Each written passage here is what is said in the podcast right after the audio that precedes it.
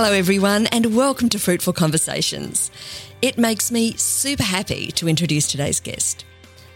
Michael Weir is hard to define by career because he's kind of anything he wants to be a businessman, a musician, a mentor, a storyteller, a leader of hip hop workshops, a producer, an artist, a writer. Above all, he's a proud Wiradjuri man, and everything he does is designed to honour his heritage to share and to educate people and inspire the next generation of Indigenous creatives. We talked about his youth and his life, uh, fatherhood, and how and why he dedicates so much time to young Indigenous people. We talked about his clothing brand, Sacred Era, and he shared information on Aboriginal kinship and skin names. I even got him to give us a few beats from one of his originals, Black Anzac. I've met Michael before, but at the end of our short time together, and even listening back through the edit, I have to say I was left feeling humbled and inspired. I hope you do too. Enjoy the beautiful Michael Weir. Hello, Michael, and welcome to Fruitful Conversations. Thank you for having me. It is a great pleasure. I'm very much looking forward to to having a chat. So, first up, tell me, how'd you get the nickname Wiz? Jeez. Uh, so that was just a football thing, I think, back in my football days. You know, it's just kind of like you, everyone's got to have a nickname, and people used to call me Whizzer, and I hated it. I still don't like it. and then it just Yeah. changed to Wiz because it's not good, you know what I mean? Wiz is not good, mate. No, it's not good. And it's stuck. It's somehow stuck. right. And it's been with me ever since. Okay, so let's say it just refers to the fact that you're a wizard, you know? Yeah, that's what we that's a better kind thing, of right? say. I don't know. Well, Weir, it used to be Weary, Michael Weir. People used to call me Weary, which is kind of like he's always tired. Yeah. And then someone just started calling me Wiz, Wiz, Whizzer. Hey, and I hated it. That's Aussies for you, right? it's such an Aussie thing. You know? it is. It is indeed. Hey, um, so where did you grow up? I grew up um, on Ngunnawal Ngambri country down in uh, Queanbeyan, which is just on the border of Canberra and New South Wales. So mainly Canberra area is where I grew up. Yeah. Mhm. And what was that like? Tell me about life in um, young Michael Weir's. No, it was good. We had a, I reckon we had a decent um, uh, upbringing in our neighborhood. Just everybody knew each other. We were all pretty safe. You know, all the kids. We we were never home. We'd be at the footy oval every day, pretty much, or someone you know somewhere else running amok. Um, yeah, if it was raining, would still be that would be even more incentive to go to the oval and play in the rain, playing footy. Forever um, kicking a footy around or down in the river. There's a river close by, and we'd be swinging off the ropes into the trees or jumping out of the trees into the river and or even if it rained which is I don't encourage everyone to do we would um, go up to the river and hit the rapids Right, as you do. yeah so, Well, it yeah, sounds pretty good. idyllic. Did you, um, was that the country you were born on? Did you grow up on country? I grew up on um, as I said Ngunnawal Ngambri country but I'm a Wiradjuri lad so I'm a uh, proud Wiradjuri man my family come from the central west region of New South Wales um, little small country town called Peak Hill yeah So does that uh, make a difference? Do you grow up with the same um, cultural values growing up on different country?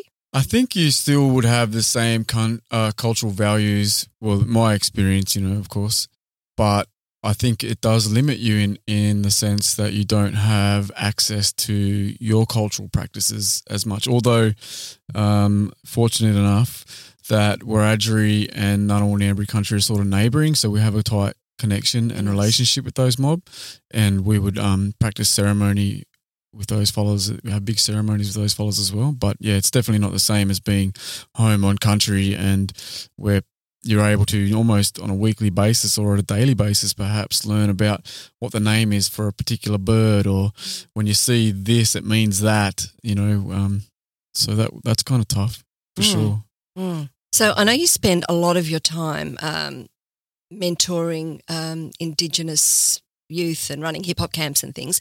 What were you like as a teenager and a young man? I think I was like most kids, like, you know, we, in some ways, the neighborhood that you grow up in shapes you as a person. You know, you only know what you know. And so Queanbeyan was very much um, sports driven when I was young. Everybody played sports, and that's the path that I kind of went into. And you kind of have the blinkers on a little bit, and you're not aware of other options in life. And um, unfortunately, I've seen a lot of my mates go down a bad path that I almost went down to myself, I guess. And um, and now they're all, you know, unfortunately, um, in and out of incarceration, dealing with mental health and um, traumas, their own traumas and substance abuse. And it's pretty sad. Like when we were young, we were just young brothers. We were all just had each other's back and just played like any other cheeky boys running around the neighborhood. And um, it's just sad to see them in that position. So that means a lot to me in trying to help other young people um, find a different path. So, yeah. how did you avoid that trap? football a lot. Uh, uh, definitely made a big difference. Just and what I know of footy, by the way. I played rugby league. Yeah, yeah, and I know like a lot of boys play rugby league, but um, I was pretty committed to. You know, I wasn't the best player, but I, I just trained really hard. And there was other things, you know, it just was like the investment that some people made in me, for whether it was through school or some sporting opportunities that were given to me. And um, those things really impacted me and i realized that it's just the time. You just got to give young people the time. Mm-hmm. make them feel loved and, and, and, and cared about. And i'm not saying that they don't have this some of these people but it's good to always you can't have enough people in your life that show you affection or or, or support and the guidance. You know a lot of our people um, you know we don't always have the examples that we need yeah. in, in you know like we don't necessarily always have someone who's a CEO of a business in all our families. You know, That's we don't right. have that. Well, same here. Yeah, of course. same for our mob. And and so um, it's just when they see someone achieve it, then they know if you're from their neighborhood and you, you achieve these things, it's kind of like, oh, I yeah. know that guy. He's just like me. So that's kind of the path that I try to take. Anything that's kind of like if someone says, oh, that's too hard, I'm like, I'm, I'm going to try and do that. yeah. Because it really is, is other, I just find myself to be the same as any, any person really. So. You like to rise to a challenge, though. I mean, you know, you've got yeah. you got five kids. You're a musician. you run a business. Yeah. You've just finished a degree in songwriting and sound production. Is it now? You're yeah. doing a masters in creative industry. What do you do in your spare time, Wiz? There's not much spare time. uh, I try to look after my kids and keep them busy. Um, yeah. Yeah, no spare time. What's um what's the best thing about fatherhood? I don't know. When I was when we were younger, there's so much really. I think that there's always someone there um, that loves you. You know, like you when you pick up, you I'll go home today and pick up my youngest daughter, who's only she turns three this year, and she'll um, just be all she'll run to the door and give me. And so it doesn't matter what kind of day I have here in the studio. When I go to pick up my daughter, all of that immediately disappears. Mm. What's the hardest thing about being a dad? Is I think the hardest thing is uh, guiding them through life and making you don't you're not always sure because there's no manual, and um, sure. You sort of follow what your parents have done that you liked, particularly, or that others in your life might have done that you've seen, you've observed through others. But um, you're never sh- confident. Am I doing the right thing here in the long run? But I think if you have the right intentions and you know, what can you do? It sounds cliched, but it's kind of you just do your best. You know, I'm out the other end. Absolutely. My sons are men. Um, I did some really good stuff, and I made some really bad mistakes. Um, yeah. But you just you just give it your best shot. Yeah, and I think that's the hardest thing. Um, for me, the hardest thing is not jumping in and going, "Here, I can do it." I can do. I'll do that interview for you. Yeah, I'll do that assignment yeah, for you. That is really hard. You have to kind of yeah. allow them to go. They have to through life and mistakes. make make mistakes. Yeah, yeah, absolutely. I've got old some older kids. You know, like uh, 18, 19 and is that your oldest boy? Um, Jai, that, he's he's eighteen. Yeah, yeah Jai. Yeah. Shout out to Jai. now yeah. you got to say them all in case they listen. Yeah, yeah. so we know Winnie's the little one. Yeah, Winifred or Freddie, as I oh, call Freddie. Yeah, That's a great Freddie. name. Yeah. And um, Essie and Delilah and Ella is our oldest daughter. Nice. They're all doing pretty good. But I feel like even with our oldest, our older kids, we're kind of rookies at parenting, and then Hmm. so Well, you were probably children yourself. yeah, I was pretty young and still probably hadn't matured. I'm still maturing. You know what I mean? We Like, all you are, Still mate. learn a lot as you get older. Yep.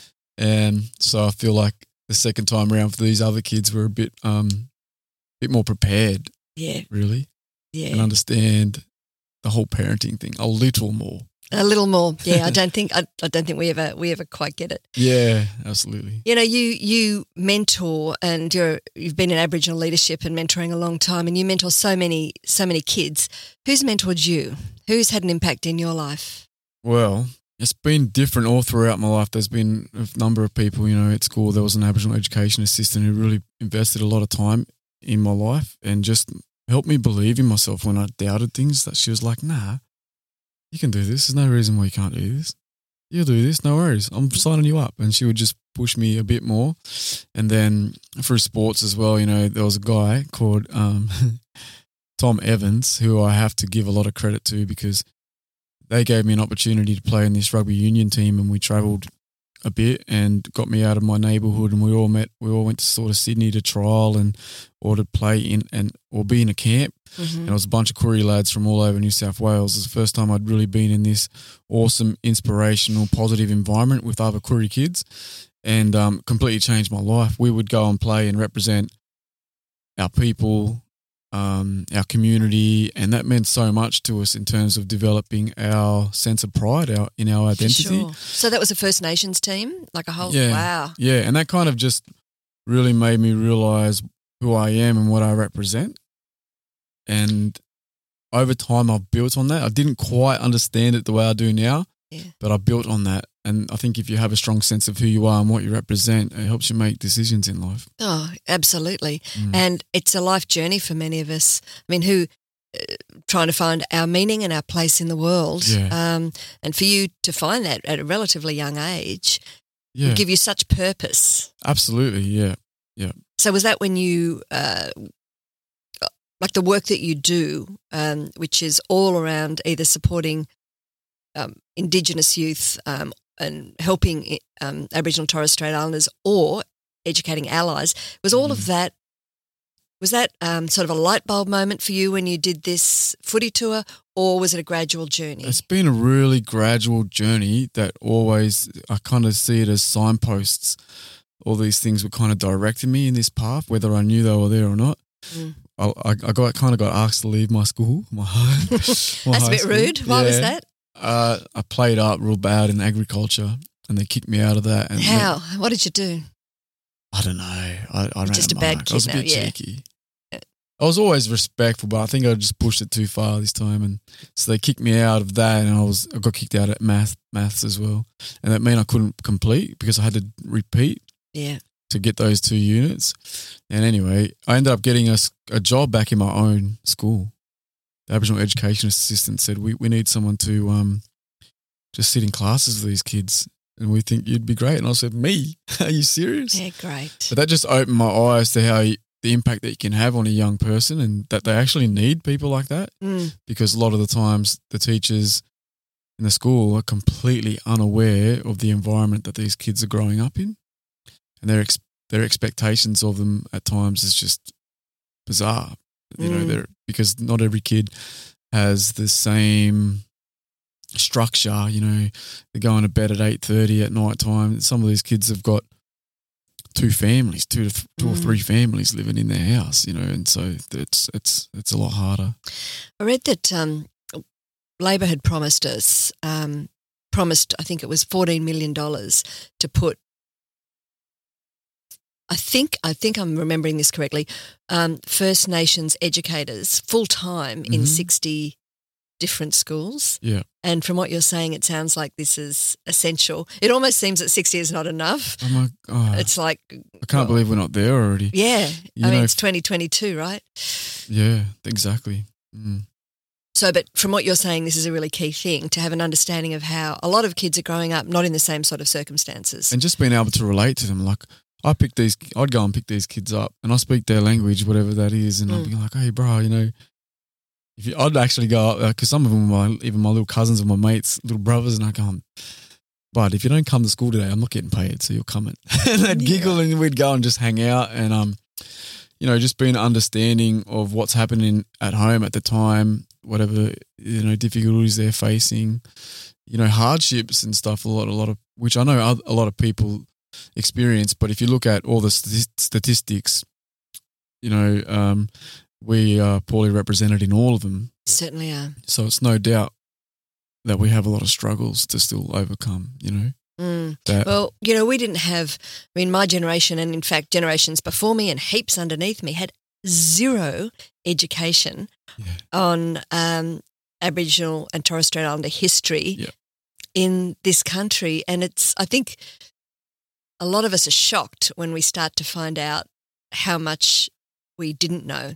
Mm, But you, um, this is what I love. Actually, I met I met you when I bought some of your T-shirts through your business Sacred yeah, Era, right. and this is what I love about your tees. Not only do they look cool, but they're designed to educate because each T-shirt, which you you design yourself, each Mm-hmm. T-shirt comes with a story, right? So let's start off. Maybe tell us a little bit about Sacred Era and how that got started.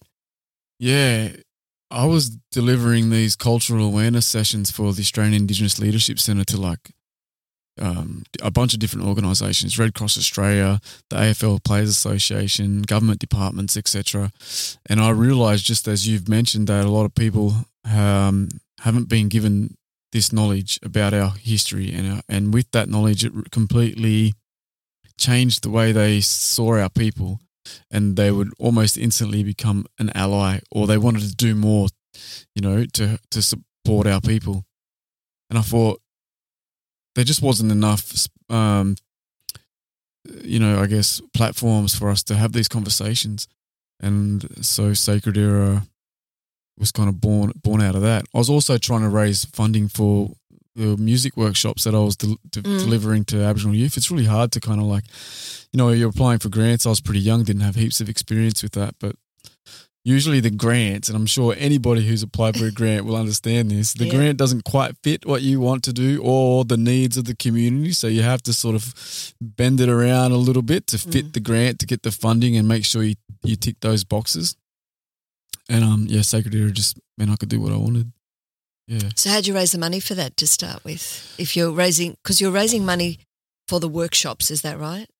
Yeah, so it's a bit Through of, the business. bit of both, yeah. Mhm. So um, I just well, I, I started out actually in 2013, very slowly over years, and it was on and off type of thing. And then I did a crowdfunding campaign in 2019, and I raised like forty thousand dollars, Ah, which was sweet. huge surprise, man, to see so many people in my community back me.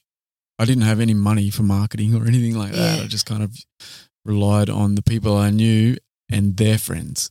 Yeah, perfect. Mm, That's great. That's awesome. yeah, Um, I want to talk about the hip hop workshops, but I'll stay on the t-shirts. yeah. Um, I think my favourite, like I said, each comes with a story, and I think my favourite is Black Anzac. Mhm. Um, and for everyone listening, when you buy one of these t-shirts, you get the story with it.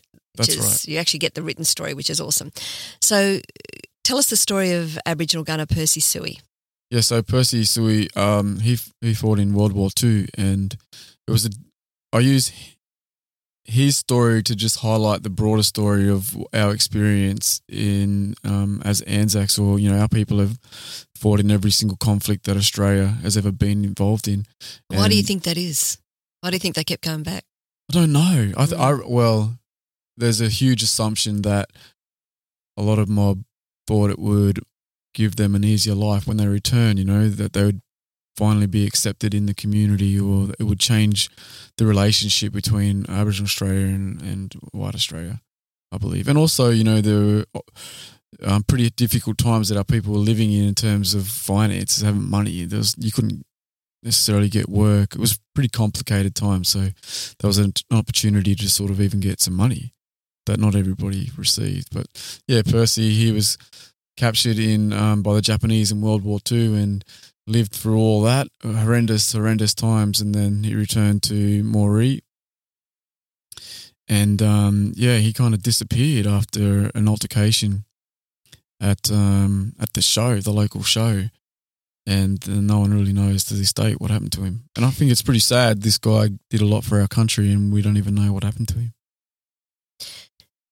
Didn't he? Um, didn't he? When you told me the story, didn't he? Because he looked different, Yeah. was able to sneak away into the jungle.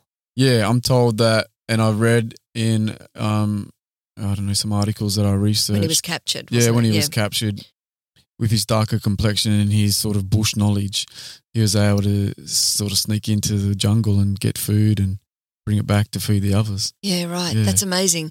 And when he came back, um, all soldiers, uh, a lot of returning vets were given land and, and jobs and stuff to get them started again. Yeah, it's common for them to even receive a pension Mm-hmm. and um, and all and that kind of stuff. So it was a really difficult time because a lot of our people returned to the missions that they were from, or um, sometimes those missions would be those parcels of land would be giving to the soldiers through that kind of scheme that you mentioned, or they'd um, receive a pension. And, some families did receive the pension. I have a a cousin whose grandfather or whatever um, you know did receive some support, some support for their family through that, but a lot many didn't, and many weren't able to even march. And Percy, he was able to march, and he was really proud to wear his gear and represent. You know, get up in his army, army gear. But he also, I read like a pretty sad moment where on Anzac Day he was. Um, his family were asked to wait out the back and they were served food through a window and he kind of sat out the back in tears, you know. It's pretty demoralizing and um, you know, you kind of just it's a perfect example of how we can be treated in this country as though we're less. And which is why your education through your t-shirts um, Yeah. and, and other is so important. Yeah, I think so. If you look Mm. around and you look at the statistics, and you know that kind of paints a very bad image of my people. But I know them, of course, to be different. Yep. And if you understand the history and the layers of trauma from from since Captain Cook, Since colonisation. yeah. since all the way through colonization through to today, then you can probably understand that it's no surprise that we are in the position statistically that we are. You know. So it's probably it's critical, I guess, that we need to get these stories out there and into schools. Probably, do you think that's where It's it definitely- yeah, starts? it's definitely changing. This is, there's a lot more in schools, even from when I was younger. You know, I know that on Wiradjuri country, a lot of the schools are learning Wiradjuri language, and that automatically gives the non-Indigenous kids um, great understanding of our culture, our culture, and um, even some of the historical events. So, you know, they have an appreciation and understanding right off the bat where there uh the generations before them there would have been conflict between my people and their people and, Yeah. and that made that would have made it hard to sort of even have some kind of relationship and that's definitely all changing Well, you know, it was wasn't 1960s up to 1967 when the referendum was. Your people were considered flora and fauna. Know, I'm almost embarrassed. I can't even say that without feeling feeling sick. So there is no, and not sick in a good way, kids, sick in a, a bad way. Um, so there was no possibility of being able to teach that history without recognizing what colonization had done. Yeah. So it's it's a wo- wonderful. There's an opportunity now. Um, tell me about you just came back from Peak Hill, which I is did. your mother's my mum's your mum's yeah. country, Yep. where you did a hip hop workshop for kids out there. yeah Tell me how that. Tell me how one of your workshops runs. Uh, it was amazing. We sort of just teetered. I actually raised five thousand dollars for a crowdfunding campaign to get some gear and just pay pay for myself to go out there, and I just stayed with family and that.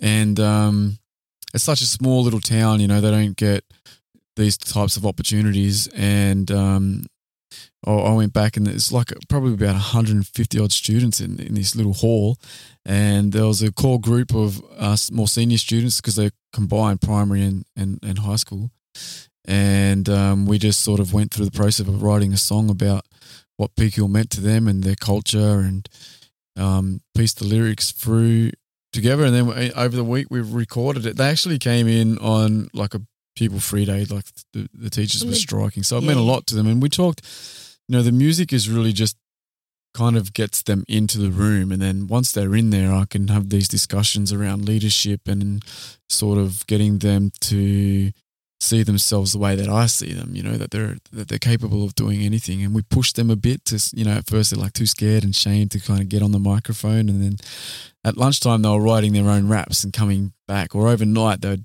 write some raps and bring in their book. And I'd say, and see, you know, we um, push for our shame and we sh- we talk about, um, you know, like comfort zones and what's outside of that Yep. and all these different doors. And when you go through that door, there's another door, and but you, you don't really get out of your comfort zone to see these opportunities. So it was a great example of that. And I met a lot of younger younger cousins, um, and I was really proud to be out there. Eh? That's nice. Yeah, That's really nice. Must be nice to give back to to your own your own people. You Yeah, know, it was- um, get back because I know you live here in Bundjalung country. That's right. It's a, that's you're a long way from Yeah. Wiradjuri land. I am. Mm. Yeah, and it was good because um, for that very reason, like I've done this many times, but you know, I would have these young kids and I'd say, Oh, hands up if you're a reed or this and that and or if you're related to any of the reeds and then they'd like go home and ask your mum if they know this person and that and they'd come back, Yep, we're cousins the next day, yep, we're cousins and they were like, Can I get a photo, cousin? Sweet. Yeah, and the relationship continues long after. Often, you know, like um, I kind of like to take on them. I would. I don't really want to call it mentoring, but it's kind of that sort of space where they can still contact me. I have people contacting me now from that Sure. workshop about all sorts of things. Yeah, so it's good. It is good. And whether you're too modest to sort of admit it or not, that those kids, when you're long gone, will be going, I had this guy in my life, you know, Yeah, and he I- I really know. helped me turn stuff around. It's it definitely. I think it's just it's just what happens, and it's the way. And I don't know about the non-indigenous community, but certainly in our community, I even work with some older fellas who who are taking on that role now within the community. You know, and it's just Yeah. seems to be the way. Like you almost take on a big brother or an uncle type of. Yeah, I think it comes back to if you understand our kinship structures, where our mothers. Good luck with that. Yeah, it's really different. It and is so really complicated, your it can be structure. complex, you know, with skin names and totems and stuff. And so Mm. our family, even if it's not blood, our family um, through our kinships and all these, you know, um, skin names and totems is a lot bigger outside of our blood family, which is big anyway. Which is huge anyway, yeah. Yeah. Can you explain skin names to us? Well, it's difficult for me in the sense that um, a lot of that, I was going to say loss, it's really not the right language, but colonization really impacted that a lot for my people. And so to practice that, uh, and, and for me also, um, not growing up on, on country, it, um, it's not really that strong. And I don't know many people who sort of have that knowledge. But anyway, I've, I understand it from other, looking at other cultures, Aboriginal cultures within Australia. And, you know, so perhaps every generation could be given a skin name and just, we'll just sort of make this up. But Mhm. you could be a snake and I could be a goanna and that can tell you who you can't, you know, maybe snakes can't marry goannas. But it's kind of like all the kids, all the people from that generation that's a goanna. It doesn't have to be goanna. It could be anything, right? Got it. they're all they're, they, they're all sort of related and connected in a way, and they have a responsibility for each other. So that automatically then um, gives you a bigger family to be a part of, and then totems. You can have totems for you know your clan group, uh, for you as an individual, and all those things are also connected. You know, so and you have a relationship and a responsibility to your skin name or to your totem. So you know if if say the snake or or whatever you know you, you're kind of related or connected to that in that sense Mm. which is bizarre for for a western world to understand Yeah, look, I've done a little bit of reading on it, and I know I'm a like I just it is it is it's so layered, um, Michael. It's so layered to to try and understand it. How else how else can um, can people learn more about history and culture of Aboriginal and Torres Strait Islanders? Read i think you know the mainstream media really shapes and the education system that we grow up in really shapes our views on this and so that's definitely not the place to get the information from um, but there are a lot of great indigenous authors and Mm. filmmakers around and so if you want to hear an, uh, a black fella story make sure you hear it from a black fella yeah, good point. Yeah. Yeah, you know, okay. go go get it from the mob and not from um, a non-indigenous source. Mm. Yeah. Okay, now you love music yourself. You're a musician. Mhm. Tell me about your music. Yeah. I just got into music like any. I don't know. You know, everyone loves music. I guess. I think they do.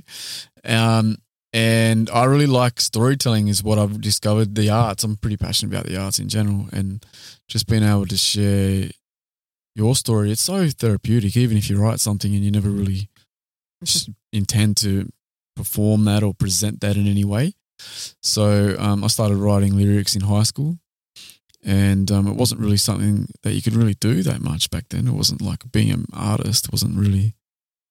No, it's never considered. Um, in in many families, it's never considered. Well, that's a great choice yeah, for a good on career you, son. You're gonna, like, you're going to make a lot of money out of that one. yeah, um, yeah, so and I've just sort of kept at it. Did a lot, did a bit of performing here and there, and then some the workshops is kind of, you know, created sort of a new area to to sort of focus on my interests in in Mhm. terms of music, and then um, just wanting to produce music for others. That's really where I'm at now. I'm really wanting to produce for the next generation of artists. So that's Um, more your passion than performing now? Yeah, I think so.